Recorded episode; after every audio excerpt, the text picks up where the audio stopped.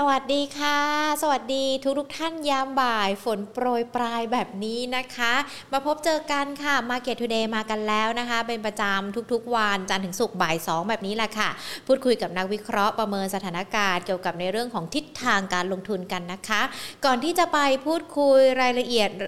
มีการไล่เรียงประเด็นต่างๆนะคะ ต้องขอขอบพระคุณผู้สนับสนุนหลักใจดีของเรากันก่อนเลยนะคะ ธนาคารไทยพาณิชย์จำกัดมหาชนค่ะที่ให้การสนับสนุนรายการ Market Today ด้วยนะคะ และขณะเดียวกันวันนี้ทางด้านของ EIC ธนาคารไทยพาณิชย์ ก็มีการออกมาแชร์ในเรื่องของมุมมอง เกี่ยวกับในเรื่องของการส่งออกนำเข้าในบ้านเรากันด้วยนะคะทางด้านของ EIC ธนาคารไทยพาณิชย์ประเมินว่าในช่วงเดือนสักปลายปลายมีนาคม ไปจนถึงสักประมาณต้นเมษายนเนี่ยจะมีการปรับประมาณการทั้งในเรื่องของการส่งออก แล้วก็ตัวเลข GDP กันใหม่ หลังจากดูแล้วนะคะว่าทิศทางในเรื่องของการส่งออกบ้านเรานั้น น่าจะมีการฟื้นตัวได้ดีขึ้นด้วยนะคะ ก็เดี๋ยวติดตามประเด็นนี้กัน แล้วก็จะนำมาอัปเดตให้ทราบกันด้วย ส่วนในเรื่องของสถานการณ์การลงทุนอ่ามาดูกันสักนิดหนึ่งในช่วง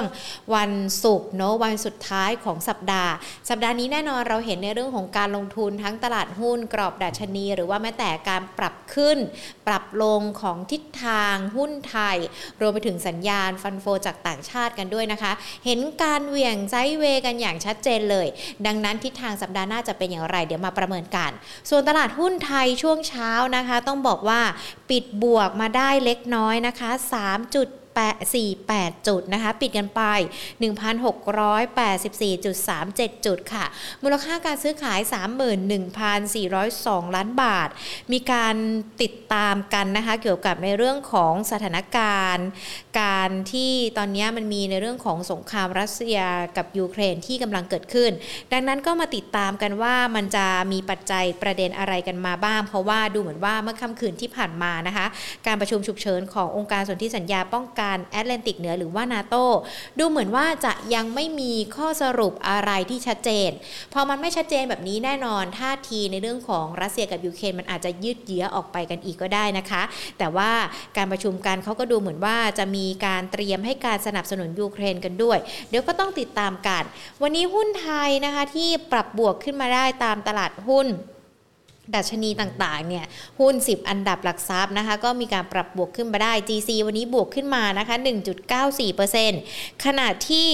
JTS นะคะก็บวกขึ้นมาได้ประมาณสัก 26 บาทกันด้วยนะคะ ก็ยังคงเป็นปัจจัยหรือว่าเป็นหุ้นที่เรายังคงต้องติดตามกัน ซึ่งตลาดหุ้นไทยในช่วงเช้านะคะ ที่ต้องบอกว่าปรับบวกขึ้นมาได้เนี่ยก็ดูเหมือนจะส่วนทางนะกับในเรื่องของดัชนีตลาดหุ้นเอเชียที่มีการปรับตัวย่อลงมานะคะ เพราะว่าดูเหมือนว่าในเรื่องของตลาดหุ้นในภูมิภาคเอเชียเนี่ยเขากังวลในเรื่องของเฟดขึ้นดอกเบี้ย แล้วก็ยังคงกังวลในเรื่องของการตอบโต้ระหว่างรัสเซียกับยูเครนกันด้วย วันนี้ถ้าเรามาดูกันมันมีอีกหนึ่งประเด็นที่น่าสนใจเกี่ยวกับในกรณีของค่าเงินเยน วันนี้อ่านบทวิเคราะห์จากหลากหลายท่านที่เป็นผู้เชี่ยวชาญในเรื่องของค่าเงินกูรูผู้เชี่ยวชาญต่างๆ เขาเห็นพ้องต้องกันเลยนะเขาบอกว่า ถ้าจะไปเที่ยวญี่ปุ่นในอนาคต ตอนนี้ถือว่าเป็นโอกาสทองในรอบ 10 ปีเลยนะคะที่จะแลกเงินเยนไว้ ก็มีการออกมาเปิดเผยกันนะคะเขาบอกว่าถ้าเราดูการตามเลทในเรื่องของหน่วยงาน หรือว่าแม้แต่บริษัทที่เขามีการรับแลกเงินกันเนี่ยวันนี้ 1 0 0 0 0แบาทจะแลกได้ประมาณ 358,000 เยน หรือถ้าคิดง่ายๆก็คือทุกๆ 1 0 0 0 0แสนเยนเนี่ยจะใช้เงินไทยแค่ 27,700 บาทในการแลกเท่านั้นนะคะอะใครที่มีแผนจะเดินทางไปท่องเที่ยวต่างประเทศในอนาคต อเห็นเลทค่าเงินแบบนี้ อยากจะแลกไว้ก่อนก็ได้นะ เพราะว่าเราก็จะได้มีมูลค่าหรือว่าแม้แต่แลกเงินเงินเยนในอัตราที่ถูกกันด้วยนะคะ ตอนนี้เราเริ่มเห็นสัญญาณจากต่างชาติที่เขาเริ่มเปิดรับนักท่องเที่ยวกันแล้ว อย่างเกาหลีเนาะเขาก็บอกว่าช่วงหนึ่งเมษายนเนี่ยใครที่ฉีดวัคซีนครบแล้วก็ไม่ต้องกักตัวกันด้วยนะคะ ก็สามารถไปได้แต่อย่าลืมนะ ไปเที่ยวที่ไหนก็แล้วแต่อย่าลืมที่จะป้องกันตัวเองด้วยนะคะ ในเรื่องของสวมใส่หน้ากากอนามัยหรือว่าแม้แต่เจลแอลกอฮอล์ล้างมือไวรัสโควิด -19 โอมิครอนยังคงอยู่ แต่ว่าเราก็ยังต้องเรียนรู้วิถีการใช้ชีวิตควบคู่กันไป ดังนั้นการดูแลตัวเองเป็นสิ่งที่ดีที่สุดนะคะอะทักทายหลาย ๆ คนที่เข้ามาแล้วนะคะ ไม่ว่าจะเป็นทั้ง Facebook หรือว่า YouTube คุณปอมคุณเกียรติศักดิ์คุณพีรพงศ์คุณลูกผู้ชายไม่กินเส้นเล็ก คุณดีด้าคุณอ๋อยสวัสดีทุกทุกท่านเลยนะคะ ที่เข้ามากัน อย่าลืมนะเข้ามาคุยดูกัน หรือว่าเข้ามาคุยกันใน YouTube ของเรา Money and Banking Channel อย่าลืมกด Subscribe กันไว้ด้วยนะคะ จะได้ติดตามกันทุกๆช่องทาง ทุกๆเวลาที่เวลา Money and Banking Channel มีการอัปเดตความเคลื่อนไหวต่างๆ เกี่ยวกับในเรื่องของแวดวงการเงินการลงทุน หรือว่าแม้แต่ภาพรวมของภาวะเศรษฐกิจที่เราจัดทำกันเป็นคลิปเป็นเนื้อหาดีๆนะคะ ก็เข้ามาพูดคุยกันได้นะคะ แล้วก็สวัสดีอีกหนึ่งช่องทางทางด้านของ Facebook นะคะที่ตอนนี้หลาย ๆ คนเข้ามากันแล้วด้วยนะคะ สวัสดีทุกทุกท่านเลยนะคะ คุณธงชัยคุณไก่ข้าวมันไก่คุณบอยสมิธสอบถามตัวเดลต้ามานะคะ เดี๋ยวสอบถามให้ คุณขวัญส่งหัวใจมาด้วยกดไลค์กดแชร์กดหัวใจกันมาได้รัวๆเลยนะคะ วันศุกร์แล้วเนาะตลาดหุ้นก็ปิดบวกถึงแม้จะเล็กน้อย แต่ก็น่าจะมีความสุขได้นะคะ แต่ดังนั้นเองทิศทางสัปดาห์หน้าจะเป็นอย่างไร เดี๋ยววันนี้นะคะ เราพูดคุยกันกับคุณกิติชาสิริสุขอาชานะคะ CFP ผู้อำนวยการอาวุโส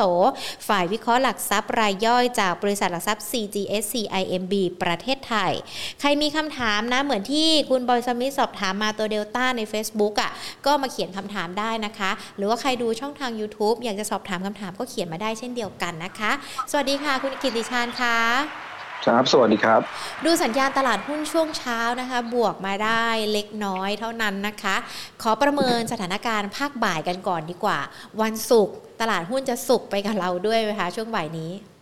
ครับ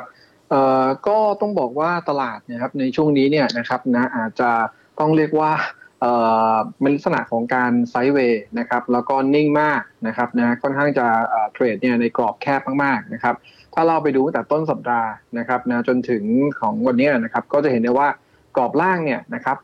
1670นะครับไม่หลุดเลยนะครับ1670นะครับ ส่วนด้านบนเนี่ยนะครับนะอยู่ที่1686นะฮะก็ไม่ทะลุเลยเหมือนกันนะครับนะเพราะฉะนั้นเนี่ยบวกลบอีกประมาณ15จุดเนี่ยนะครับนะวันนี้ก็เช่นเดียวกันนะครับขึ้นไปแตะเนี่ย1,685แต่ก็ไม่สามารถทะลุยืนขึ้นไปได้นะครับนะเพราะฉะนั้นเนี่ยก็ต้องบอกว่าในสัปดาห์นี้เนี่ย ถ้าไปดูกราฟนะครับเซ็ตแทบจะเรียกว่าไม่เหวี่ยงไหวนะครับนิ่งมากนะครับ ดังนั้นเองเนี่ยก็ต้องบอกว่านะครับถ้าเราไปดูในองค์ประกอบในรายตัวหรือรายกลุ่มด้วยนะครับนะก็จะเห็นว่าหุ้นกลุ่มใหญ่กลุ่มที่เป็นตัวนะครับนะราคาหุ้นเองก็ขึ้นใหม่ค่อนข้างจะแค่นะครับ ก็นักทุนก็เลยมาเลือก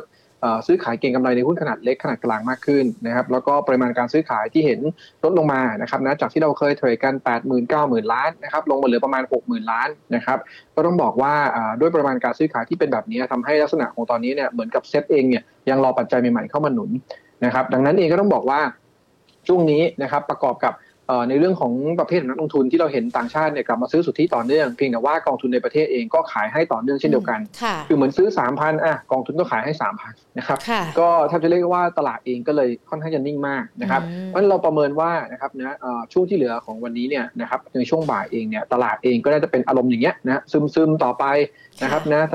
จะเรียกว่าสุขก็ไม่เชิงนะครับนะเศร้าก็ไม่ใช่นะครับนะ ก็เป็นลักษณะค่อนข้างจะเคลื่อนไหวในกรอบแคบๆต่อไปเพียงแต่ว่าตอนนี้รอความชัดเจนแล้วนะครับ ก็คือถ้าเซ็ตเนี่ยสามารถยืนเหนือพันหกร้อยแปดสิบหกจุดนะครับคือเอาถ้าให้ดีกว่านั้นให้เฟิร์มเลยนะครับนะวันนี้นะถ้าปิดยืนเหนือพันอ่าหกร้อยเก้าสิบจุดได้เนี่ยสัปดาห์หน้าจะกลับมาเป็นขาขึ้น กลับไปทดสอบพันเจ็ดร้อยจุดได้นะครับแต่ถ้าลงนะครับก็ต้องลงไปถึงหลุดพันหกร้อยเจ็ดสิบถึงจะเปลี่ยนมาเป็นขาลง ซึ่งเรามองดาวไซด์จำกัดอยู่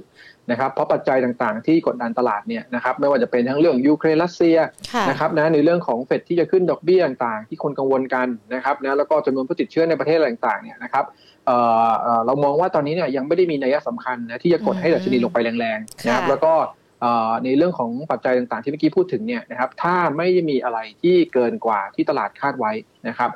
เกินกว่าเช่นไรนะครับ เช่นยูเครนรัสเซียเนี่ยนะครับนะปรากฏว่า รัสเซียไม่ใช่แค่โจมตีแค่ยูเครนอาจจะลามไปทางฝั่งยุโรปนะครับนะหรือมีการใช้อาวุธเคมีอย่างที่พูดถึง แล้วสหรัฐบอกถ้ามีการใช้อาวุธเคมีเนี่ยอาจจะไม่ยอมแล้วนะครับนะอาจจะต้องส่งกองกำลังพร้อมนาโต้เข้าไปที่ยูเครนหรือต้องเข้าไปจัดการอะไรกับรัสเซียบางอย่างแล้วนะครับเพราะฉะนั้นแบบนี้เนี่ยนะครับต้องบอกว่าช่วงนี้ตลาดรอความชัดเจนอยู่นะครับแต่ว่าข้อดีนิดนึงนะในสัปดาห์หน้า ก็คือว่า สัปดาห์หน้าเนี่ยนะครับนะจะเป็นช่วงปิดไตรมาสหนึ่งนะครับนะเราอาจจะเห็นแรงขายของกองทุนรวมในประเทศลดลงบ้างนะครับนะเพื่อทำวินโดว์เดซซิ่งปิดงบประจำงวดบ้างนะครับหรือถ้าให้ดีเนี่ยถ้ากลับมาซื้อพร้อมนักทุนต่างประเทศเนี่ยซึ่งตอนนี้นักทุนต่างประเทศเนี่ยเป็นขาซื้ออยู่ฝั่งเดียวเลยนะครับนะถ้ากลับมาซื้อพร้อมกันได้เนี่ยนะครับสองรายนี้เขาชอบซื้อหุ้นใหญ่อยู่แล้วนะครับนะตามลักษณะของกองทุนนะครับเพราะฉะนั้นถ้าซื้อพร้อมกันได้เนี่ยมีลุ้นกลับไปพันเจ็ดได้นะครับแต่โอกาสก็คงไม่เยอะนะครับเพราะว่าความชัดเจนต่างยังไม่ ยังไม่เคลียร์เท่าไหร่นักนะครับ ส่วนปัจจัยลบด้านด้านที่จะลงเป็นดาวไซด์ผมไม่คิดว่าก็ยังไม่เห็นมากนัก เพราะฉะนั้นในสัปดาห์หน้าดูภาพแล้วก็น่าจะไม่ได้แตกต่างจากสัปดาห์นี้นะครับ ก็คงจะอยู่ในกรอบเนี้ย นะครับ1,670นะครับบวกลบให้หน่อยเป็น 1,690นะในสัปดาห์หน้าจะเคลื่อนไหวในกรอบแคบๆอยู่ต่อเนื่องนะครับค่ะสัปดาห์หน้าเรามอง 1,670 ถึง 1,690 รอข่าวดี ถ้ามันมีความหวังกับตลาดหุ้นไทยก็คือกองทุนกับต่างชาติเนี่ยซื้อเข้ามาเหมือนกันเพื่อที่จะประคองตลาดหุ้นไทย แต่ปัจจัยที่เรายังคงต้องติดตามกัน ยังไม่มีปัจจัยอะไรใหม่ ๆ เข้ามา ก็คือเรายังดูกันในเรื่องของสงครามรัสเซียยูเครนในเรื่องของเฟดหรือว่าแม้แต่ในเรื่องของสถานการณ์โควิด อย่างรัสเซียยูเครนค่ะเราจะเห็นมีการประชุมกันหลากหลายฝ่ายเลยหรือแม้แต่นาโตเองเขาก็มีการพูดคุยกัน แต่ดูเหมือนจะยังไม่ได้ข้อสรุปนะคะคุณกิติชาญค่ะ แล้วมันอาจจะทำให้สถานการณ์ยืดเยื้อกันต่อไปด้วยไหมคะ อย่างที่เราเคยคาดการณ์กันว่า มันก็น่าจะจบได้นะ แต่ว่าดูแล้วมันก็ไม่มีข้อสรุปอะไรจากการประชุมสักครั้งเลยอะ่ะครับ เอ่อก็ต้องบอกว่าสถานการณ์ตรงนี้เนี่ยคาดเดาได้ยากนะครับนะแล้วก็ต้องบอกว่าเอ่อคงจะยังยืดเยื้อแล้วแหละนะครับ ถ้าดูแบบนี้เพราะว่าตอนนี้ก็ครบหนึ่งเดือนแล้วนะครับนะตั้งแต่มีการเปิดฉากยิงนะครับเอ่อแล้วก็ยังไม่ได้มีทีท่าว่าจะเจรจาได้นะครับ ถึงแม้ว่าทั้งสองฝ่ายนะประธานาธิบดีทั้งสองฝ่ายก็มาพูดในเชิงปณิประนอมกันนะครับแต่ว่าในทางปฏิบัติก็ยังคงมีการยิงอย่างอย่างต่อเนื่องนะครับ แล้วก็เจรจาเองก็ยังไม่ได้ ดูดูหลังๆเนี่ยนะครับไม่ค่อยมีความก้าวหน้านะครับนะเพราะฉะนั้นเองก็ต้องบอกว่าเรื่องของตัวสงครามนะครับนะตรงนี้เนี่ยนะครับอาจจะยังยืดเยื้อแต่ถ้านะครับนะในแง่ของตัวผลกระทบเนี่ยนะครับต้องบอกว่าตลาดเนี่ยนะครับได้แอบสอบนะครับหรือว่าสะท้อนเนี่ยนะครับกับปัจจัยต่างๆเนี่ยไปพอสมควรแล้ว เพราะว่า อย่างที่เราสร้างไปตอนต้นๆแล้วนะครับนะว่ารัสเซียจะต้องโดนการคว่ำบาตรด้านการพลังงานนะครับ แล้วก็สหรัฐเองก็ประกาศคว่ำบาตรตามด้วยอังกฤษนะครับแล้วก็ยุโรปบางประเทศเองก็เริ่มทยอยบอกว่าจะลดปริมาณการนำเข้าก๊าซแล้วก็น้ำมันปิโตรเลียมต่างๆจากรัสเซียนะครับ ราคาพืชผักผลธัญพืชต่างๆนะครับนะราคาพวกของข้าวสาลีราคา ของตัวพวกอลูมิเนียมแร่ธาตุต่างๆนะที่ทางรัสเซียกับยูเครนเป็นผู้ผลิตหลักๆเลยนี่ที่ขาดแคลนปัญหาไปหรือแม้กระทั่งชิปต่างๆเนี่ยก็ได้ปรับตัวขึ้นไปสะท้อนเรียบร้อยแล้วนะครับจะเห็นได้ว่าราคาหลายตัวสินค้าเนี่ยนะครับขึ้นไปอยู่ในจุดที่ peak ในช่วงแรกๆของการเกิดสงครามแล้วก็ค่อยย่อตัวลงมานะครับนะเช่นเดียวกับน้ำมันดูดีๆก็ได้ครับน้ำมัน 130 เหรียญใช่ไหมครับแล้วก็ย่อลงมาประมาณ 120นะครับนะเช่นเดียวกันกับ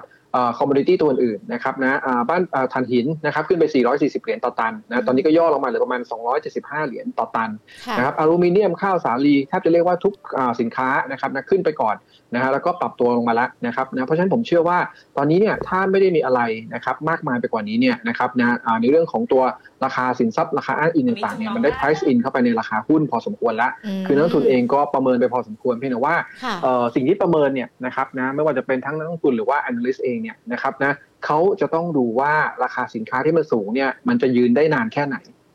นะครับ เพราะว่าผลกระทบของการเอาง่ายๆนะครับราคาน้ำมันเนี่ยสมมุติถ้าราคาน้ำมันยืน 120 เหรียญเนี่ยนะครับหเดือนนะไปอีก 1 เดือน อีก 1 ไตรมาสนะครับหรือหรือจนหมดปีนี้เลยอีก 9 เดือนที่เหลือเนี่ยนะครับความแตกต่างมีเยอะ นะครับนะเพราะว่าคิดง่ายๆเลยครับนะอย่างของเราเนี่ยทำสมมติฐานราคาน้ำมันดิบเนี่ยเฉลี่ยทั้งปีอยู่ที่ประมาณ 85 เหรียญต่อบาร์เรลนะครับ85 เหรียญต่อบาร์เรลเนี่ยนะครับแต่ตอนนี้เนี่ยถ้าเราไปดูเนี่ยนะครับนะของตัวน้ำมันดิบเบรนท์นะครับ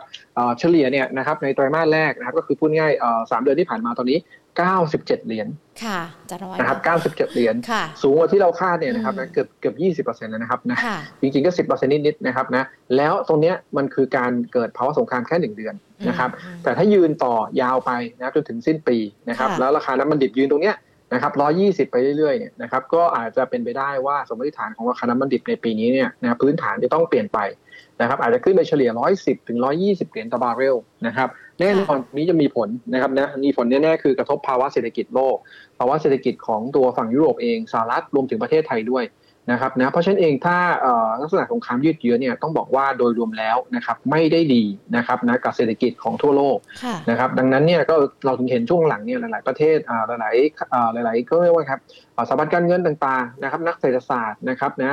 หรือทางด้านของตัวธนาคารต่างๆ หรือสมาคมต่างๆ ของบ้านเราเองก็เริ่มปรับออกมาปรับลด GDP นะของทั้งประเทศไทยแล้วก็ของทั่วโลกด้วยนะครับเพราะฉะนั้นเองก็ต้องบอกว่าส ถานการณ์เนี่ยนะครับถ้ายืดเยื้อนานๆเนี่ยนะครับไม่ได้ดีไม่ได้เป็นผลดีกับกลุ่มที่ได้รับผลกระทบจากราคาสินค้าโภคภัณฑ์ที่ปรับตัวสูงขึ้น หรือแม้กระทั่งพูดง่ายๆเลยว่าน้ำมันที่เพิ่มขึ้น แล้วก็เงินเฟ้อที่เพิ่มสูงขึ้นนะครับส่วนใหญ่แล้ว ถ้าจะเรียกว่าเกือบทุกกลุ่มในในประเทศนะครับในบ้านเราเองเนี่ยได้รับกระทบนะครับยกเว้นกลุ่มที่ได้อันที่สองหน่อยก็คือจะเป็นกลุ่มพลังงานนะครับพลังงานที่ได้อันที่สองนะครับจากราคาน้ำมันที่ปรับตัวสูงขึ้นอันนี้แน่นอนนะแต่ว่าส่วนใหญ่แล้วกลุ่มอื่นๆเนี่ยก็จะเป็นกลุ่มที่ค่อนข้างจะเสียประโยชน์ จากการที่เงินเฟ้อสูงราคาน้ำมันปรับตัวสูงขึ้นเพราะฉะนั้นเนี่ยก็ต้องบอกว่าถ้าสถานการณ์ยืดเยื้อผมคิดว่าเซ็ตก็จะเป็นลักษณะของการไซด์เวย์ถึงไซด์เวย์ดาวนะถ้ายิ่งยาวยิ่งยืดเยื้อไปนานแค่ไหนเนี่ยนะครับโอกาสที่จะไซด์เวย์ดาวหรือว่าเศรษฐกิจจะชะลอตัวลงก็จะมีสูงมากขึ้นนะครับนะเพราะฉะนั้นก็ต้องต้องบอกว่า ถ้าจบได้เร็วนะภายในเดือนเมษาเจรจาตกลงกันได้ ไม่ว่าจะทางออกทางไหน ก็น่าจะเป็นผลดีกับตลาดหุ้นทั่วโลกมากกว่านะครับค่ะพอฟังแบบนี้แล้วมันอาจจะทำให้นักลงทุนต้องหันมาดูในเรื่องของปัจจัยข่าวเพิ่มมากยิ่งขึ้นด้วยใช่ไหมคะ เพราะว่าสถานการณ์ในแต่ละวันมันอาจจะมีการปรับเปลี่ยนกันด้วย เราเองก็อาจจะต้องมีการดูแลรักษาหรือว่าปรับเปลี่ยนในเรื่องของการลงทุนกันด้วยอะค่ะ ครับเออ ก็จริงๆอย่างนี้ครับคุณหญิงครับก็คือตอนนี้เราจะเห็นเลยนะครับนะว่าภาพของการลงทุนเองเนี่ยนะครับนะสำหรับนักลงทุนระยะยาวเองเนี่ยจะเรียกได้ว่าสัปดาห์ทั้งสัปดาห์เนี่ยไม่ได้เปลี่ยนแปลงไปนะครับนะก็คือรูปแบบเองยังคล้ายๆเหมือนเดิม คือถ้าเรามองฟันดัมเบลทัลนะทั้งปีเนี่ยนะครับนะตอนนี้ยังไม่ได้มีอะไรเปลี่ยนแปลงที่ทำให้จะต้องมีการปรับเปลี่ยนพอขนาดนั้นนะครับแต่ถ้านักลงทุนระยะสั้นเองเนี่ยชัดเจนนะอย่างที่เมื่อกี้ผมเกริ่นตอนแรกนะครับ กรอบของเซตเนี่ยพันหกร้อยเจ็ดสิบถึงพันหกร้อยแปดสิบหกจุดเนี่ยมันก็แปลว่านะครับง่ายๆเลยคือ ถ้าเซตยังเล่นกรอบนี้อยู่นะในสัปดาห์สัปดาห์หน้านะครับเราก็ต้องเริ่มทยอยขายทางกำไรตรงที่ระดับพันหกร้อยแปดสิบหกแล้วหรือแปดสิบห้าเนี่ยบวกลบนะต้องเทคโปรฟิตออกมาแล้วก็รอลงไปรับที่พันหกร้อยเจ็ดสิบนะในกรอบแคบๆตรงนี้นะฮะคือบวกลบสิบห้าจุดเนี่ยยังไม่ถึงหนึ่งเปอร์เซ็นต์เลยถ้าเทียบของเซ็ตนะครับแต่แต่ถ้าเราไปดูของตัวตัวหุ้น นะครับในหลาย ๆ ตัวหุ้นเองเนี่ยอาจจะมีลักษณะของตัวการ trading มี gap นะครับที่จะสามารถซื้อขายได้ในถ้าถ้าใช้ indicator ในรายวันนะซึ่งเราเห็นว่าหลาย ๆ กลุ่มนะก็จะมี indicator ในรายวัน ที่เราเห็นอยู่แล้วคือ อย่างเช่นพลังงานใช่ไหมครับน้ำมันก็มี indicator นะครับถ่านหินก็มี indicator รายวันให้เราดูนะครับนะค่าการกลั่นนะครับนะค่าระวางเรือนะครับราคาพวก soft commodity ต่าง ๆ นะครับนะหรือว่าข่าวนะครับนะที่ออกมารายวันในเรื่องของตัวของแต่ละบริษัทเองก็ตามนะครับเพราะฉะนั้นเนี่ยนะครับนะก็คงจะต้องเลือกในการ trading เนี่ยนะครับในลักษณะที่ว่ารอจังหวะนะครับคือพูดง่ายๆเลยว่านะครับรอให้หุ้นเนี่ยปรับฐานลงนะครับก็คือลงซื้อ นะขึ้นขายระยะสั้นไปก่อนนะครับจะเป็นกลยุทธ์ที่เราต้องใช้ในช่วงนี้ไปก่อนที่จะมีความชัดเจน แต่ว่าถ้าเน้นลงทุนระยะยาวนิดนึงเราก็ยังมองว่าเออถ้าสถานการณ์มันจบลงไปเนี่ยจะให้เน้นกลุ่มไหนเป็นหลักเนี่ยเราก็มองว่ายังคงต้องเน้นนะครับกลุ่มที่เป็น value play นะครับกลุ่มที่เป็นเป้าหมายในการเข้าซื้อนักทุนต่างประเทศนะครับซึ่งก็เป็น 3 กลุ่มหลักนะครับนะในในตีมของปีนี้ก็คือเรื่องของกลุ่มธนาคารนะครับ พลังงานนะครับนะแล้วก็ค้าปลีกนะครับแต่ว่าพลังงานเนี่ยช่วงนี้จะต้องเน้นเน้นเทรดดิ้งแล้วเพราะว่ามันขึ้นมาก่อนเยอะแล้วนะครับธนาคารเราเห็นขึ้นมกรานะครับเริ่มย่อกุมภานะกุมภาเนี่ยพลังงานเริ่มมาแทน นะครับแล้วก็เริ่มมีค้าปลีกมาบ้างนะครับแล้วตอนนี้เนี่ยเราเริ่มเห็นแล้วนะครับว่าธนาคารเริ่มเริ่มจะกลับตัวนะครับส่วนค้าปลีกเนี่ยเริ่มปรับตัวย่อย่อลงมา ก็จะเห็นว่าเป็นลักษณะการทำเซกเตอร์โรเ t ชันสลับกลุ่มกันเล่นในช่วงนี้อยู่ในทั้ง 3 กลุ่มนะครับนะแต่ว่าถ้าดู fund flow จริงๆเนี่ยในช่วงเดือนนี้นะครับก็คือเดือนมีนาคมเนี่ยนะครับเราเห็นภาพชัดนะครับคือจริงๆต้องบอกว่านักลงทุนต่างประเทศเองเนี่ยนะครับเดือนนี้เนี่ยนะครับทั้งเดือนเลยซื้อมาแล้ว 20,000 ประมาณ 24,000พันล้าน นะครับทำให้นับถึงเมื่อวานแล้วเนี่ยนะครับต้องดีใจด้วยนะครับกับตลาดก็คือ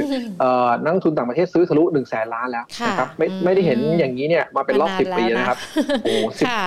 สิบกว่าปีแล้วนะครับนะที่จะไม่ได้เห็นแบบนี้เลยนะครับนะตั้งแต่ผมยังดำอยู่จนผมงอกแล้วนะครับนะอะไรเงี้ยนะครับนะเป็นสิบปีมาแล้วนะอ่าก็เมื่อวานนี้ซื้อทะลุไปหนึ่งแสนกับหนึ่งพันล้านเรียบร้อยนะครับนะอ่า ก็ก็ถือว่าน่ายินดี แต่ว่าถ้าดู year to date เนี่ยเซ็ตขึ้นแค่หนึ่งจุดสามเปอร์เซ็นต์นะครับสังเกตไหมว่าโหซื้อเป็นแสนล้านเลยนะ แต่ว่าแต่ว่าขึ้นแค่ 1.3เปอร์เซ็นต์นะน้อยมากเลยนะครับเนี้ย year to date นะแต่ถ้ามองในอีกด้านหนึ่งก็คือต้องบอกว่านักลงทุนที่เป็นกองทุนรวมในประเทศเนี่ยขายสุทธิประมาณ 80,000 ล้านนะครับคือกองทุนซื้อมาโทษทีครับต่างประเทศซื้อมาเท่าไหร่เนี่ยกองทุนก็ขายให้แจกให้เท่านั้น นะครับนะถ้าจะเรียกว่าเกือบจะแมทแมทกันพอดีนะครับนะแต่ว่าก็มีส่วนต่างให้นิดนึงนะครับ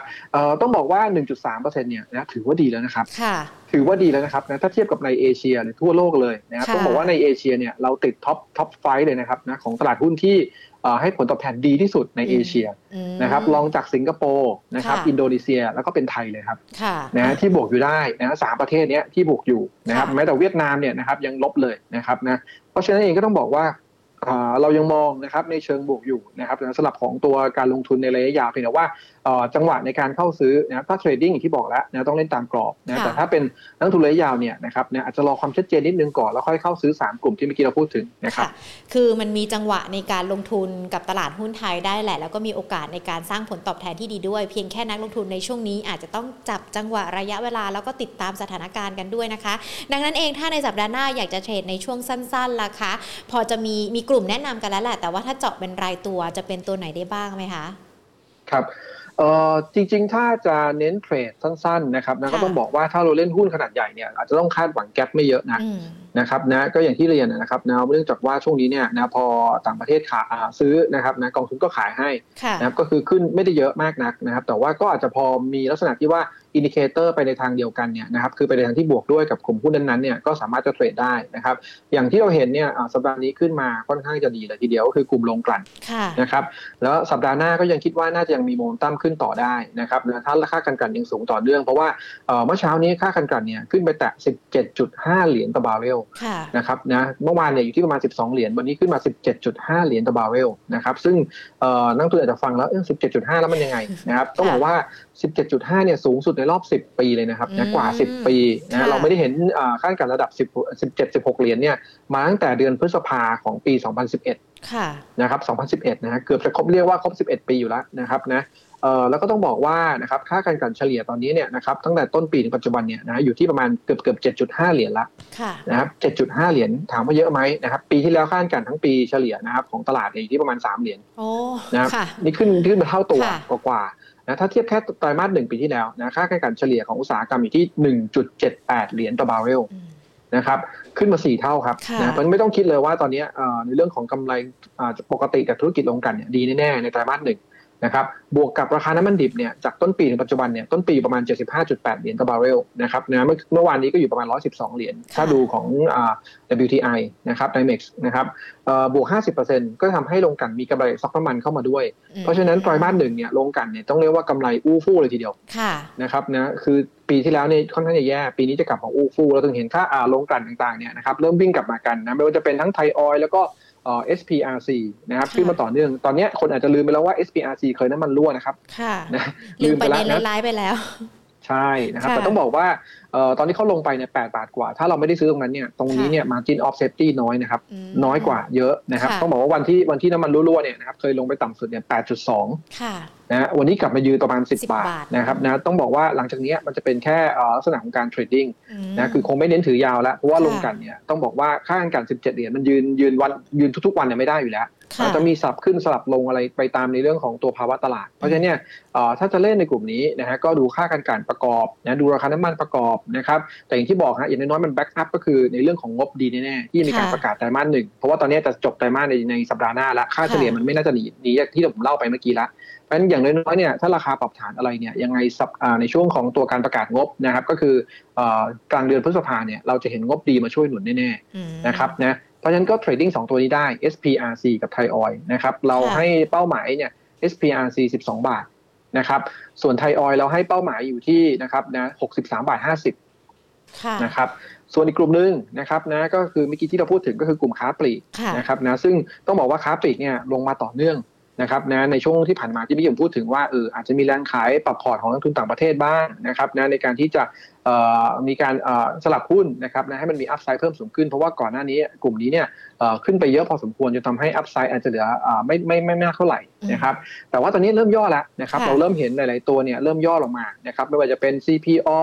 นะครับ HomePro นะครับดู Home นะครับนะ Global นะครับนะ เอ่อเริ่มเริ่มย่อกันมาหลายๆตัวแล้วนะครับ แต่ตัวที่ลงมาหนักสุดเลยเนี่ยนะก็ต้องเป็นตัว CPO ค่ะในช่วงสั้นๆ ตอนนี้ลงมาที่ 64 บาทแล้วนะครับนะก็เป็นเอ่อต้องบอกว่าเป็นระดับเส้นค่าเฉลี่ยนะครับนะ75 วันนะครับเรียบร้อยแล้วนะก็คือ 3 เดือนนะพูดง่ายๆนะครับก็เป็นเอ่อแนวรับแรกแล้วที่สำคัญค่ะ64 บาทนะครับโดนขายติดต่อเนื่องมา 7 วันแล้วนะครับค่ะจนทำให้ตอนนี้มีอัพไซด์ที่น่าสนใจแล้วมนะครับตอนนี้เนี่ยเราให้เป้าอยู่ที่ 79 บาทโอ้โห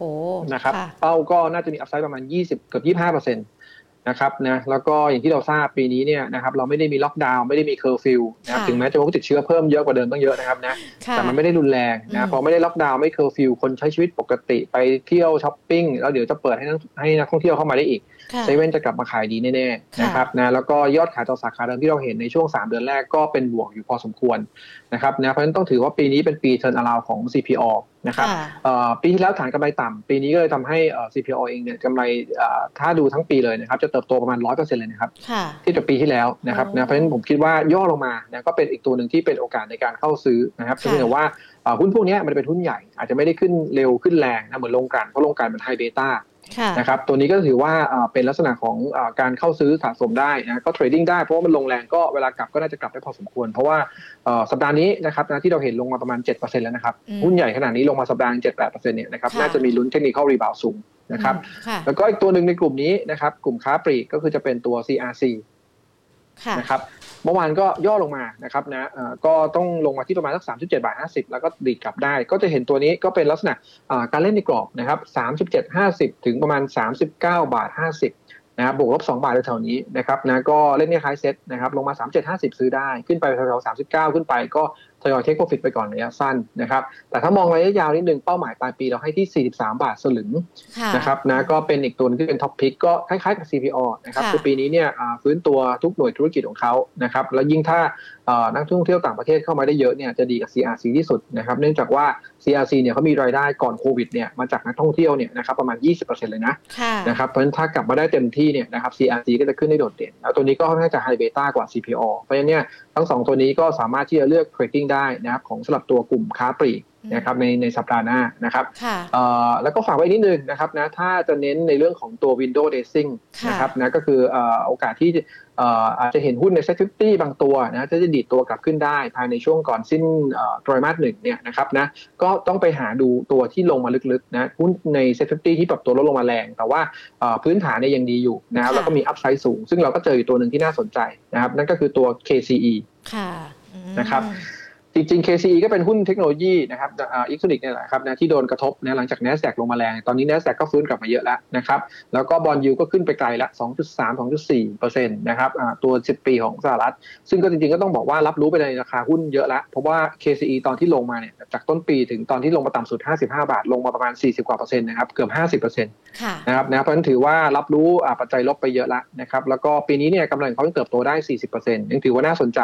นะครับฟื้นตัวได้ แล้วก็เราก็มองว่าเอ่อ KC ก็เป็นหุ้น growth stock ด้วย แล้วก็อ่าตอนนี้มี upside อยู่พอสมควรแล้วนะครับจากราคาเป้าหมายที่เราให้ไว้ที่ 85 บาท แล้วก็ถือว่าลงมาลึกในไตรมาสหนึ่งที่ผมบอกลงมาประมาณเกือบเกือบๆอ่าท่าน year to date เนี่ยหรือประมาณเกือบเกือบอ่า40%เพราะฉะนั้นก็จะมีโอกาสที่จะเกิดอ่าการทำเข้ามาทำราคาปิดอ่าในช่วงของตัวสัปดาห์หน้าได้เช่นเดียวกันอืมนะก็เน้น trading อีกตัวหนึ่งก็เป็นค่ะ KCE ก็ได้นะครับค่ะ ก็ถือว่าเป็น 5 ตัวแล้วกันที่เน้น trading กับตลาดหุ้นไทยในช่วงสัปดาห์หน้านะคะตามกรอบดัชนีที่เราพูดคุยกัน เพราะว่าตอนนี้ก็รอในเรื่องของปัจจัย ปัจจัยเดิมนี่แหละที่ดูซิว่ามันจะได้ข้อสรุปหรือว่ามันจะทำให้สถานการณ์มีความรุนแรง หรือว่าลดลงมากน้อยยังไงกันบ้างเกี่ยวกับในเรื่องของสงครามรัสเซียยูเครนนะคะพอพูดถึง KCE ค่ะ มีคุณผู้ชมสอบถามมาคุณ number two เนี่ยบอกว่า ตอนนี้ดอยอยู่ 70 บาทจะหลุดไหมคะ ถ้าเราฟังราคาเป้าหมายก็น่าจะหลุดแต่ว่าอาจจะต้องใช้ระยะะเวลาใช่ไหมคะคุณกิติชาน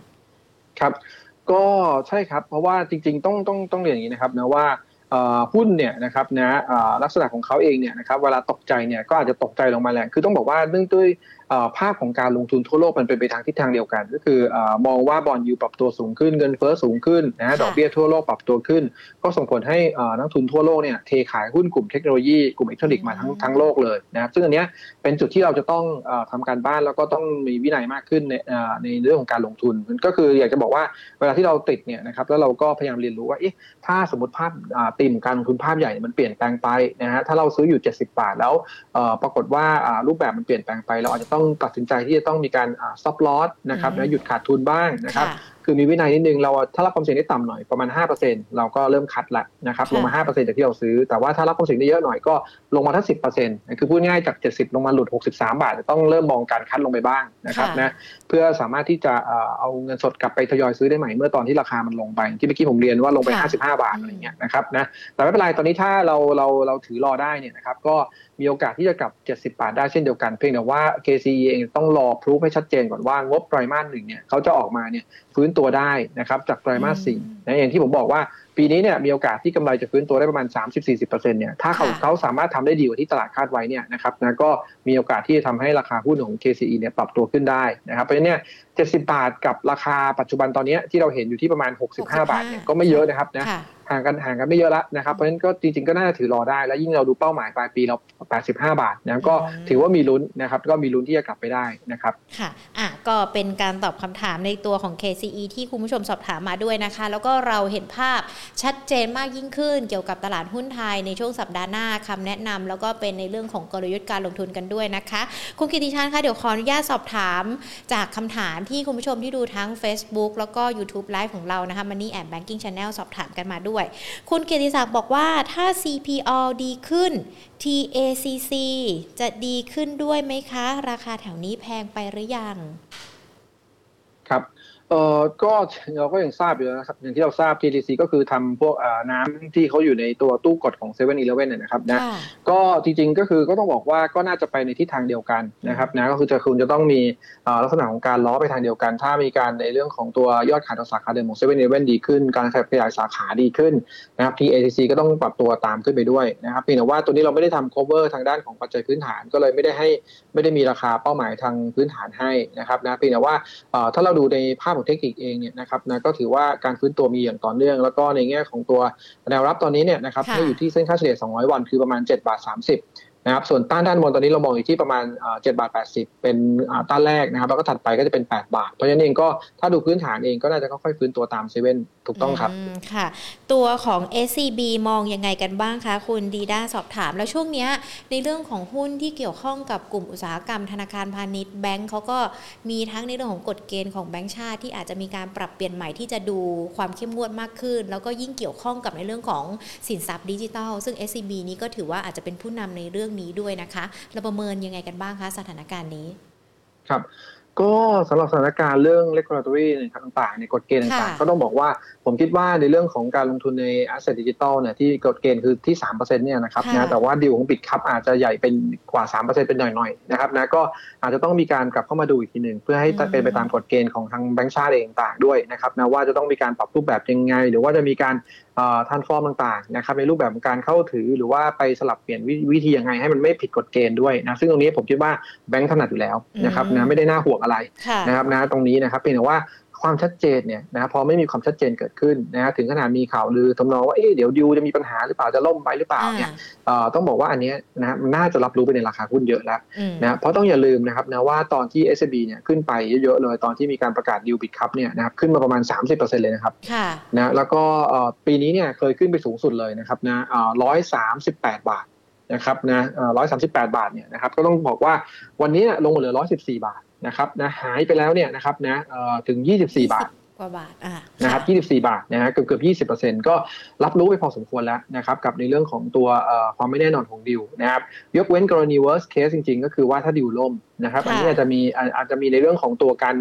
ดีเขาเรียกว่า devalue นะครับนะคือปรับลดนะครับในเรื่องของตัว e a r n i n g ปรับลดเรื่อง valuation ของตัวหุ้นนะที่เคยเทรดพรีเมียมกว่าชาวบ้านนิดหนึ่งปรับตัวลงมาได้ แต่นั่นคือ worst case นะครับแต่ว่าถ้าไม่ได้มีอะไรเปลี่ยนแปลงนะครับนะแล้วก็มีการปรับเปลี่ยนรูปแบบ structure restructure โครงสร้างได้นะครับแล้วก็สามารถผ่านเรื่องกฎเกณฑ์ของทางด้านของตัวแบงก์ชาติต่างๆไปได้เนี่ยผมคิดว่า SCB เองก็ได้จะวิ่งกลับเข้าไปที่ fundamental ของเขาได้มากขึ้นนะซึ่งตอนนี้เนี่ย ต้องบอกว่า Bloomberg consensus เนี่ยให้ราคาเป้าหมาย SCB เนี่ยนะครับอยู่ที่ 149 บาทนะครับเป็นแบงค์ที่มี upside เยอะสุดเลยนะครับถ้าเทียบกับ BBL กับ K-Bank ในหุ้นขนาดใหญ่ด้วยกันนะครับเพียงแต่ว่านักทุนอาจจะรอความชัดเจนนะครับว่า ดิวต่างๆเนี่ยนะครับไม่ได้มีการเปลี่ยนแปลง แล้วก็รอให้มีการเปลี่ยนไปเป็น SCBX นะฮะเรียบร้อยก่อนในช่วงเปลี่ยนถ่ายเพราะฉะนั้นช่วงนี้เองก็อาจจะต้องทำใจอดทนนิดนึงนะครับนะกว่าที่จะเข้าไปสู่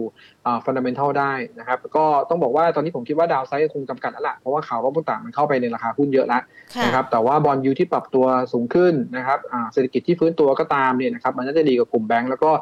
trade ที่ price book ยังไม่ยังไม่สูงมากนะถ้าเทียบกับในแง่ของตัวก่อนเกิดโควิด นะถ้าดู sector sector เนี่ยนะครับนะแบงก์ trade อยู่ที่ประมาณ 0.7 เท่าของ price per book นะครับแต่ว่าก่อนโควิดเนี่ยแบงก์เคย trade ที่ประมาณ 0.91 เท่าของ price per book นะครับมันต้องบอกว่าตอนนี้เนี่ยอัพไซด์ของแบงก์เองเนี่ยนะครับยังมีเกือบเกือบ30%นะกลับไปถึงในช่วงก่อนโควิดนะครับนะดังนั้นเองก็ต้องบอกว่าราคาเนี้ยนะน่าจะต้องถือรอแล้วล่ะนะสำหรับคนที่มีจะต้องไปเปลี่ยนเป็น SBX แล้ว เพราะว่าเข้าใจว่าน่าจะประมาณช่วงเมษาต้องไปทำเรื่องในการเปลี่ยนโอนย้ายแล้ว นะก็ถือไปได้นะครับ ย้ายย้ายไปเป็น SCBX ได้นะไม่ได้ไม่ได้มีอะไรเปลี่ยนแปลงทางปัจจัยพื้นฐานเพียงแต่ว่าเปลี่ยนไปเป็น holding company นะครับแล้วก็ระยะสั้นถ้าจะเน้นเทรดดิ้งนะครับแนวต้านสำคัญอยู่ที่เส้นค่าเฉลี่ย 200 วัน คือประมาณ 117 บาทนะครับแถวๆนี้ก็ถ้าคนเล่นสั้นก็อาจจะเทคโปรฟิตได้นะแต่ถ้าถือยาวไปผมก็อย่างที่บอกนะฮะเป้าตอนนี้บูมเบิร์กให้ 149 นะครับ อะก็เป็นคำแนะนำด้วยนะคะ แล้วก็คำถามของเรามีทั้งจากหลากหลายช่องทาง Facebook แล้วก็ YouTube ด้วยนะคะเมื่อสักครู่นี้เป็นคำถามจากคุณผู้ชมที่ติดตามการผ่านทาง YouTube นะคะ ส่วนทางด้านของ Facebook ก็มีเช่นเดียวกันเลยค่ะ คุณแสนดีนะคะ สอบถามบอกว่าติดตัว XPG อยู่ 2 บาท 88 สตางค์ค่ะ ราคาไหนจะเข้าไปถัวไม้ 2 ได้บ้างไหมคะ ตอนนี้ 2 บาท ครับเอ่อหุ้นหุ้นตัวนี้เราไม่ได้ cover นะครับนะแล้วก็เข้าใจว่าหุ้นตัวนี้เนี่ยนะครับนะเป็นลักษณะของการเก็งกำไรนะครับนะก็ต้องเรียนว่า ถ้าไม่ได้มีปัจจัยพื้นฐานรองรับที่ดีเพียงพอนะครับผมผมต้องเรียนว่าผมไม่ค่อยเห็นบทวิเคราะห์จากที่ไหนเท่าไหร่นะครับนะก็ก็จะมีบางบางบีบางโบกเห็นบ้างนะครับนี่เขาให้เป็นท็อปพิกของปีเลย ซึ่งเข้าใจว่านักทุนท่านนี้อาจจะไปซื้อตามที่ที่นักนั่งของโบรกเกอร์จะแนะนำบ้างก็ได้นะครับนะก็ต้องดูว่าที่เขาแนะนำเนี่ยนะเบสออนบนพื้นฐานอะไรนะครับแล้วก็กำไรเนี่ยที่ออกมาเนี่ยเป็นไปตามที่เขาได้ตั้งเป้าไว้หรือเปล่าของตัวธุรกิจเองนะครับถ้าทำไม่ได้นะครับนะหรือว่าไม่เป็นไปตามที่ตั้งไว้เนี่ยนะผมคิดว่าตัวนี้ไม่น่าจะถัวมากกว่านะครับน่าจะเป็นในลักษณะของการคัดลอสไปนะครับหรือถ้ามีกำไรก็เทคโปรฟิตไปจะดีกว่านะสำหรับตัว X Spring เองนะครับต้องต้องเรียนว่านะครับนะสำหรับหุ้นพวกตัวขนาดเล็กหรือหุ้นพวกเก็งกำไรที่มันมีการเปลี่ยนไหวของราคาหุ้นสูงเนี่ยเราต้องมีวินัยสูงนะครับนะถ้าเราไม่คัดลอสไม่ตัดอะไรออกไปเนี่ยนะครับนะในช่วงที่เราเป็นนักทุนแบบ ลงทุนใหม่ๆเนี่ยนะครับนะก็อาจจะทำให้มันเสียโอกาสในการที่จะเลือกหุ้นได้ดี แล้วก็ได้ผลตอบแทนที่ดี เพราะฉะนั้นเราดูดีๆนะครับว่าปีนี้ขนาดเซ็ตขึ้นนิดเดียวนะครับนะ1.3%นะครับนะแต่ตัว X Spring เนี่ยนะครับต้นปีอยู่เท่าไหร่ทราบไหมครับ 2.9 ครับ ตอนนี้ลงมาเหลือ 2 บาท หายไป 90 สตางค์นะฮะก็คือพูดง่ายๆแล้วหายหายไปแล้วเนี่ยนะครับนะประมาณสัก 30 กว่าเปอร์เซ็นต์ละนะครับเกือบ 40%เนี่ยแป๊บเดียวเองเห็นไหมครับนะเพราะฉะนั้นเองก็หุ้นอย่างนี้เนี่ยต้องต้องมีวินัยต้องซับลอส นะผมถ้าถามผมผมไม่แนะนำให้ถั่วเฉลี่ยดีกว่านะสำหรับตัวนี้นะครับ ค่ะ โอ้เป็นคำแนะนำที่อาจจะประกอบการตัดสินใจได้ด้วยนะคะ ลองลองพิจารณาดูเพราะว่าก็ติดตัวนี้อยู่ตั้ง2บาท88 สตางค์เนาะคุณบอยสมิธสอบถามตัวเดลต้ามาค่ะ ตัวนี้ความหวือหวายังคงมีไหมคะ เอ่อถ้าหวือหวาเหมือนปีก่อนหน้านู้นเนี่ยนะครับนะคงคงไม่มีแล้วนะครับนะเพราะว่าเขาโดนถอดออกจาก SET Fifty แล้วเซ็ตร้อยเรียบร้อยแล้วนะครับเอ่อตอนนั้นที่หวือหวาเยอะๆเลย เพราะว่าเอ่อเดลต้าเองเนี่ย free float ต่ำนะฮะแล้วได้อยู่ใน SET Fifty อยู่ MSCI อยู่ใน FTSE ในปีเดียวกันเลยนะครับนะทั้ง 3 ดัชนีเนี่ยเข้าพร้อมๆกันหมดเลยนะครับนะก็ ทำให้ในแง่ของตัวราคาหุ้นเองก็เลยค่อนข้างจะหวือหวามากนะครับนะเนื่องจากว่า free float ต่ำด้วย แล้วพอเข้าไปในดัชนีพื้นฐานพวกนี้นะครับส่วนใหญ่แล้วจะเป็นกองทุนพวก passive fund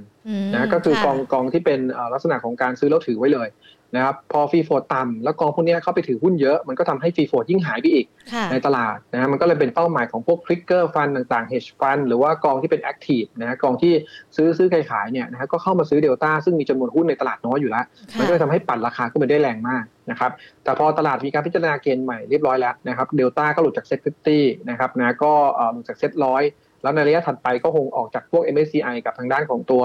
FTSE ตามไปด้วยนะหรือโดนลดน้ำหนักตามไป เพราะฉะนั้นเองก็ ความเหวี่ยงไหวก็คงไม่ได้มากขนาดนั้น บวกกับก่อนหน้านี้ก็ได้ประโยชน์จากเรื่องของการ work from home นะครับในช่วงแรกด้วยนะครับนะแต่ตอนนี้เนี่ยก็อาจจะไม่ได้ไม่ได้ขนาดนั้นละนะครับนะแต่ว่าโดยพื้นฐานเองก็ถือว่าไม่ได้แย่นะครับเพียงแต่ว่าเทรดที่ PE ค่อนข้างสูงนิดนึงนะครับค่ะดังนั้นตัวเดลต้าเองเนี่ยคำแนะนำพื้นฐานเราเนี่ยนะครับเป็นถือ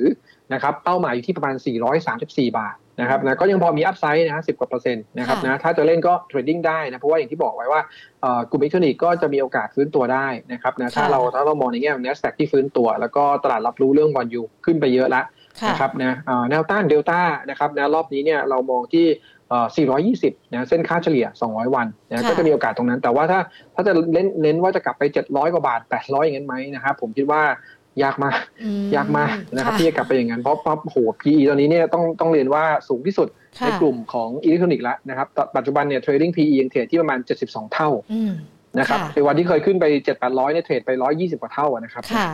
โอ้โหก็ก็คงไม่ได้กลับไปขนาดนั้น ถ้ากำไรไม่ได้โตบูหวามาก ซึ่งอืมซึ่งต้องต้องใช้เวลานานนะครับ ค่ะ คุณกิติชานคะวันนี้มีแต่คนสอบถามมาติดติดตัวหุ้นนะคะ หญิงจะขอคัดเลือกมาอีกสัก 3 ตัวแล้วกันนะคะ ให้ช่วยแก้พอร์ครัตบให้นักลงทุนกันสักนิดนึงนะคะ คุณปริศนาบอกว่าติดกันกุล6บาท 50 สตางค์ทำยังไงดีคะ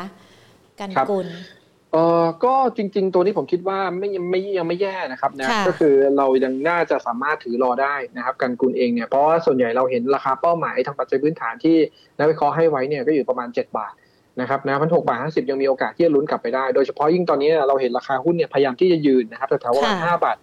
เก้าสิบบวกลบเนี่ยนะครับนะถ้าไม่หลุดลงไปต่ำตรงนี้นะครับนะก็น่าจะมีโอกาสที่จะกลับตัวได้นะครับอืมเอ่อแต่ว่าถ้านะครับนะถ้าไตรมาสหนึ่งเนี่ยที่จะออกประมาณช่วงกลางเดือนเอ่อ พฤษภาเนี่ยนะครับนะถ้าออกมาแล้วต่ำกว่าที่ตลาดคาดไว้อาจจะต้องพิจารณาแล้วนะครับนะว่าเอ๊ะถ้าไม่ไปตามคาดเนี่ยต้องเริ่มตั้งแต่ไตรมาสหนึ่งเนี่ยทั้งปีที่เขา expectation กันสูงๆเนี่ยนะครับนะว่าไม่เป็นธุรกิจปกติของเขาหรือธุรกิจในเรื่องการชงกัญชาอะไรต่างๆเนี่ยนะครับถ้ามันไม่ดีลิเวอร์เนี่ยนะจะต้องมองในเรื่องของการ stop loss บ้างนะครับนะเพราะช่วงสั้นผมคิดว่าเอ่อยังมีลุ้นที่จะกลับไป6บาท50 ได้สำหรับตัวของการคูณก็ถือรอไว้ก่อนได้ ถ้ายังไม่หลุดอ่า5บาท80 ลงไปนะครับ คุณ TJTK บอกว่า TCAP ทุน 36 บาท ถือต่อรับปันผลหรือว่าขายดีคะ พื้นฐานยังเป็นยังไงบ้างครับครับสำหรับตัวนี้อ๋อจริงๆคือของเขาก็กำไรก็ดีต่อเนื่องอ่านะครับพื้นฐานค่ะก็ไม่ได้แข็งแกร่งนะครับ ถือว่าแข็งแกร่งแล้วก็ปันผลก็สูงด้วยนะผมคิดว่าตัวนี้น่าจะถือต่อไปเลยดีกว่าอืมนะครับนะเราเราเห็นช่วงที่ผ่านมาเนี่ยไม่ว่าเซ็ตจะเหวี่ยงไหวแค่ไหนเนี่ยนะแต่ว่าใจของ T cap นิ่งมากนะครับค่ะไม่ลงนะครับหุ้นไม่ไม่ค่อยลงเลยนะครับอืนะมก็คือดูแล้วเอ่อเอ่อ ไม่ว่าจะเป็นทั้งในแง่ของพื้นฐานเองนะครับหรือเทคนิคเองเนี่ยก็ยังดีอยู่นะครับแล้วก็เราต้นทุนต่ำด้วยนะครับผมคิดว่าถือรับปันผลต่อเนื่องไปดีกว่าสำหรับตัว T cap เองนะครับเป้าหมาย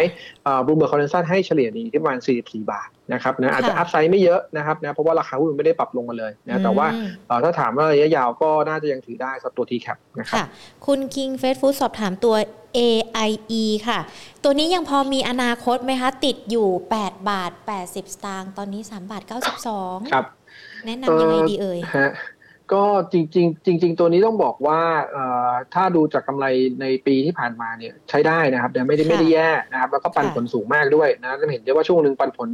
ประกาศออกมาปุ๊บหุ้นขึ้นไป 5 บาทกว่าด้วยซ้ำไปอืมนะครับนะแต่พอจบเรื่องปันผลเอ็กซ์ตร้าไม่ได้เอ็กซ์ตร้านะปันผลออกมาเนี่ยเรียบร้อยแล้วก็คือทำให้เอ่อราคาหุ้นหลัง XD ก็กลับมาสร้างฐานกันใหม่นะที่ราคาเดิมแถวๆสามบาทเก้าสิบค่ะเอ่อถามว่าจะกลับไปที่เดิม7-8บาทได้ไหมก็ต้องบอกว่าในช่วงนั้นเนี่ยมันเป็นการเก็งกำไรเกินเหตุนะครับนะค่ะคือราคามันเล่นตามสตอรี่มากเกินไปนะครับอย่างที่ผมเคยเรียนนะครับนะว่าเอ่อเวลาจะเล่นหุ้นพวกเนี้ยนะครับให้มีจุด stop loss ไปก่อนเราเห็นหลายตัวแล้วแหละหุ้นเล็กหุ้นน้อยไม่ค่อยมีคนทำเท่าไหร่นะครับยิ่งอย่าง AIE เนี่ยเคยจริงๆ เคยขึ้นไป10บาทกว่าด้วยนะครับนะค่ะคือขึ้นขึ้นค่อนข้างจะแรงมากจากแรงเก็งกำไรต่างอืมๆเมื่อประมาณสักแค่ปีปีที่แล้วเองนะครับ ตอนเดือนค่ะเมษา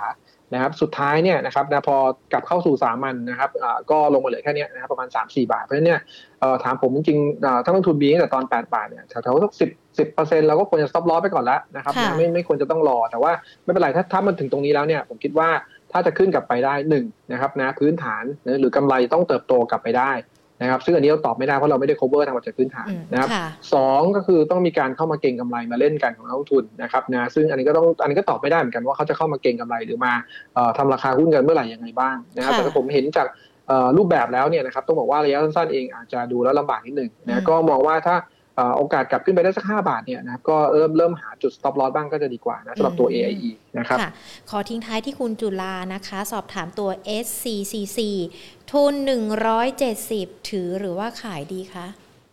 เอ่อปูนกลางนะครับนะ SCCC นะครับเอ่อสยามซิตี้ซีเมนต์เนี่ยนะครับนะคือช่วงที่ผ่านมาเนี่ยนะครับนะเห็นลงมาเยอะจาก 175 ก็ส่วนหนึ่งก็คืออ่าเกิดอ่าการขึ้น XD นะครับ 9 บาทค่ะ นะคือต้องบอกว่าตัวนี้เป็นเป็นเป็นบริษัทประเภทที่แบบจ่ายปันผลปีละ9บาทไปเรื่อยๆนะครับนะที่เราเห็นย้อนหลังมาหลายๆปีเนี่ยนะครับนะกำไรจะเยอะจะน้อยจ่าย 9 บาทนะคือเป็นตัวที่มีกำไรสะสมแคดโฟสูงอยู่แล้วนะครับทำรายได้ได้สูงนะครับเพราะฉะนั้นถ้าเรามาดูเนี่ยเก้าบาทถ้าเทียบกับในแง่ของตัวราคาหุ้นปัจจุบันเองเนี่ยก็ต้องบอกว่าถ้าเป็นคิดเป็นดีเวเดนยูเนี่ยนะครับนะหารด้วยร้อยห้าสิบสามก็ประมาณห้าจุดเก้าเปอร์เซ็นต์จุดจุดหกปัดเป็นหกแล้วกันนะหกเปอร์เซ็นต์นะครับผมคิดว่าเออดีกว่าเงินฝากเยอะ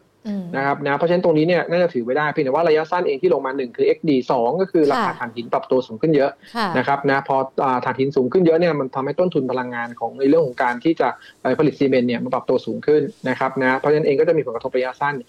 ถามว่าจะกลับไปได้ไหมก็ต้องบอกว่าราคาหุ้นที่จะกลับไปจากตรงนี้ได้เนี่ยก็ต้องรอให้ราคาถ่านหินชะลอตัวลง คือพูดง่ายๆสงครามรัสเซียยูเครนต้องดีขึ้นถ่านหินชะลอตัวลง demand ซีเมนต์ในประเทศไทยฟื้นตัวกลับก็จะกลับได้นะครับเพราะฉะนั้น เอ่อ SCCC เนี่ยเป็นหุ้นพื้นฐานดีนะครับถือไว้ได้นะครับเป้าหมายของบูมเบิร์กให้ตั้งร้อยเก้าสิบนะตรงนี้ผมคิดว่าไม่ไม่น่าขายแล้วนะเพราะว่าจริงๆนักทุนท่านนี้น่าจะได้ XD ด้วยนะเก้าบาท นะถ้าติดอยู่แถวร้อยเจ็ดสิบน่าจะได้ XD มาแล้วนะครับนะเพิ่นก็ทุนก็อาจจะไม่เท่าไหร่ละประมาณร้อยหกสิบนะก็ยังก็ยังไม่ไม่เยอะมากก็ยังสามารถที่จะถือไว้ได้สำหรับตัวนี้พื้นฐานดีนะก็แนะนำว่าถือลงทุนต่อได้ครับ ค่ะได้เลยค่ะ โอ้โห วันนี้ครบถ้วนทุกประเด็นและที่สำคัญแก้พอร์ตให้กับนักลงทุนคนที่ติดอยู่ได้ในหลายตัวเลยนะคะ วันนี้ขอบพระคุณคุณกิติชามากๆเลยนะคะ แล้วเดี๋ยวโอกาสหน้าเราพูดคุยกันใหม่นะคะครับขอบคุณครับ สวัสดีค่ะ สวัสดีครับ วันนี้นะคะเรามีการพูดคุยการเกี่ยวกับในเรื่องของทิศทางการลงทุนตลาดหุ้นมองกันช่วงบ่ายเลยนะ เพื่อที่มันจะได้ส่งต่อไปยังสัปดาห์หน้ากันด้วย และสัปดาห์หน้าคุณกิติชาติก็ยังคงมองมองกรอบดัชนีตลาดหุ้นไทย ยังคงแกว่งแคบๆนะ100 1,670 ถึง 1,600 ประมาณสัก 90 จุด มีโอกาสที่จะไป 1,700 จุดได้ แต่ต้องรอดูสถานการณ์ที่เกิดขึ้นสงครามรัสเซียยูเครนต้องไม่ยืดเยื้อไปกว่านี้ แล้วก็อาจจะหาจุดเขาเรียกว่าจุดคลายล็อกที่มันดีกว่านี้นะคะก็มีโอกาสที่จะไปได้ แต่มองดูแล้วเนี่ยอาจจะยังไม่ถึงแหละเป็นความหวังเล็กๆแล้วกัน ดังนั้นกรอบการลงทุนนะคะดัชนีให้กันไปแล้ว ส่วนในเรื่องของการลงทุนสัปดาห์หน้าที่เรามองกันแค่สัปดาห์เดียวเนี่ยเพราะว่าตอนนี้สถานการณ์ต่างๆ มันเปลี่ยนกันไปได้นะคะ เลยจะพยายามที่จะมาพูดคุยกันว่าในวันต่อไปในสัปดาห์ต่อไปเราจะต้องมองอะไรกันบ้าง การลงทุนอาจจะเน้นเป็นลงซื้อขึ้นขาย แล้วก็เก็งกำไรในช่วงสั้น ๆ กันด้วย มีหุ้น ประมาณสัก 2 กลุ่ม 4 ตัวนะ ที่เล่นกันได้ในช่วงสัปดาห์หน้านะคะ ก็เดี๋ยวใครที่มาไม่ทันอาจจะฟังย้อนหลังกันได้นะคะ ว่าเป็นกลุ่มไหนตัวไหนกันได้บ้าง ที่จะต้องใช้จังหวะระยะเวลาการเก็งกำไร ส่วนในหุ้นที่เป็นการถือยาวหรือใครที่เป็นนักลงทุนระยะยาว คุณกิติชาบอกว่าไม่ได้ห่วงเลยนะสำหรับนักลงทุนที่ถือถือหุ้นระยะยาว เพราะว่าเชื่อว่าตลาดหุ้นไทยเนี่ยยังคงมีพื้นฐานที่ดีมีความแข็งแกร่ง ในอนาคตพอมันผ่านพ้นในช่วงของปัจจัยต่างประเทศที่เราติดตามกันไปได้ ตลาดก็จะมีการอัพไซด์หรือว่าฟื้นตัวกันมาได้ ดังนั้นในช่วงนี้อาจจะให้น้ำหนักนะคะ หรือว่าอาจจะ เตือนนักลงทุนและการที่ชอบลงทุนในช่วงของระยะสั้น เก็งกำไรระยะสั้นต้องดูปัจจัยอะไรกันบ้างนนะคะ เราต้องใช้วิธีการไหนกันบ้าง วันนี้เลยจะเป็นการพูดคุยกันในประเด็นนี้ แล้วก็ตอบคำถามสำหรับนักลงทุนที่อาจจะติดหุ้นติดดอย ในบางตัวกันด้วยนะคะ เพื่อที่จะได้มีกำลังใจแล้วกันเนาะในเรื่องของการลงทุนหรือว่าแก้พอร์ตตัวหุ้นของท่านเองกันด้วยนะคะ มาทักทายกันค่ะสำหรับคุณผู้ชมที่ดูทั้ง Facebook แล้วก็ YouTube Money and Banking Channel นะคะ มาเริ่มจากทาง YouTube กันก่อนเลย คุณป้อมคุณเกียรติศักดิ์คุณพีรพงศ์คุณลูกผู้ชายไม่กินเส้นเล็กนะคะ คุณดีด้าคุณอ๋อยคุณวันนา คุณ TYMM คุณ SA นะคะ คุณ Number 2 คุณมาสอนเบ คุณช็อกโกแลตนะคะ ก็เข้ามาพูดคุยกัน คุณจุลาลานะคะ คุณสามยิ้ม คุณราชาโชค คุณหมอดูดวงจีแล้วก็คุณน็อตพีคที่เข้ามาดูกัน ใครที่เข้ามาดูกันแล้วเนี่ยอย่าลืมกด Subscribe นะคะ ย้ำกันเลยดีกว่า เพราะว่าเวลาที่มีข้อมูลอัปเดต เวลาเราเริ่มไลฟ์สดกันเนี่ยท่านก็จะได้เห็นก่อนนะคะ แล้วก็จะได้เข้ามาพูดคุยกันตั้งแต่ต้นชั่วโมงเลยเนาะที่เรามีการพูดคุยอัปเดตประเด็นต่างๆ สถานการณ์ต่างๆ ที่เกิดขึ้นนะคะ ส่วนทางด้านของ Facebook วันนี้ก็คึกคักเหมือนเช่นเคยเลยนะ ก็เข้ามาพูดคุยกันนะคะ คุณธงชัยยังอยู่หรือเปล่า คุณไก่ข้าวมันไก่ยังอยู่ไหมคุณบอยสมิธคุณธัญญากมลคุณขวานคุณจิรวัตรคุณตูนนะคะคุณคชา คุณปิศนา คุณมนัสพร คุณแสนดีสุขใจ ก็แก้พอร์ตกันไปแล้วเนาะสำหรับตัว SPG ถือว่าเป็นคำแนะนำและการประกอบการตัดสินใจของเรา การตัดสินใจของเราเนี่ยก็คือขึ้นอยู่กับตัวเราแหละ แต่ว่าฟังคำแนะนำจากนักวิเคราะห์กันด้วยนะคะ เพื่อที่เราอาจจะได้ถ้าเสียหายกับพอร์ตเนี่ยเสียหายน้อยที่สุดเนาะหรือว่าถ้าได้กำไรเนี่ยก็ต้องได้กำไรเยอะที่สุดกันด้วยนะคะ สวัสดีท่านอื่น ๆด้วยนะคะ คุณนรงค์คุณนิชมน คุณมุดคุณอาร์ตคุณจุธาทิพย์ คุณนัทรัตน์นะคะ คุณคิงเฟสฟูดคุณบิสนะคะ แล้วก็ท่านอื่น ๆ ที่เข้ามาพูดคุยกัน แล้วก็สอบคำถามกันมาคุณคิงเฟสฟูดยังดูด้วยนะ พูดคุยกันตั้งแต่ต้นชั่วโมง จนถึงตอนนี้เลยนะคะ ใกล้จะจบรายการแล้ว คุณผู้ชมที่เข้ามากันนะคะ Facebook ก็อย่าลืมกดไลค์เพจ Money and Banking Channel ของเราด้วยนะคะ ไม่ใช่มีแค่ Market Today นะ ที่จะมีการพูดคุยกับนักวิเคราะห์ หรือว่ามีเนื้อหาสาระดี ๆ นะคะ เรายังมีคลิปต่างๆ มี มันนี่ทิปนะคะเกี่ยวกับในเรื่องของการเงินการลงทุนมาฝากกันเป็นประจำเลย ดังนั้นไม่อยากให้พลาดกันเลยนะคะ ทั้งใน Facebook แล้วก็ YouTube Money and Banking Channel แล้วก็อีกหนึ่งช่องทางพอดแคสต์นะสวัสดีทุกทท่านด้วยนะคะ ที่ติดตามกัน เป็นเพื่อนกันนะคะสำหรับรายการ Market Today ที่จะมาเป็นเพื่อนคู่คิดในเรื่องของการเงินการลงทุน พูดคุยกับนักวิเคราะห์ในเรื่องของประเด็นเศรษฐกิจนะคะ มาเจอกันเป็นประจำบ่าย 2 แบบนี้ล่ะค่ะพูดคุยเนื้อหาสาระดีๆ กันด้วย ส่วนสัปดาห์หน้านะคะจะมมีเรื่องอะไรที่เราต้องติดตามกัน หรือว่าจะมีการพูดคุยกันห้ามพลาดนะคะ Market Today บ่าย 2 ค่ะ วันนี้หมดเวลาแล้วลากันไปก่อนนะคะ สวัสดีค่ะ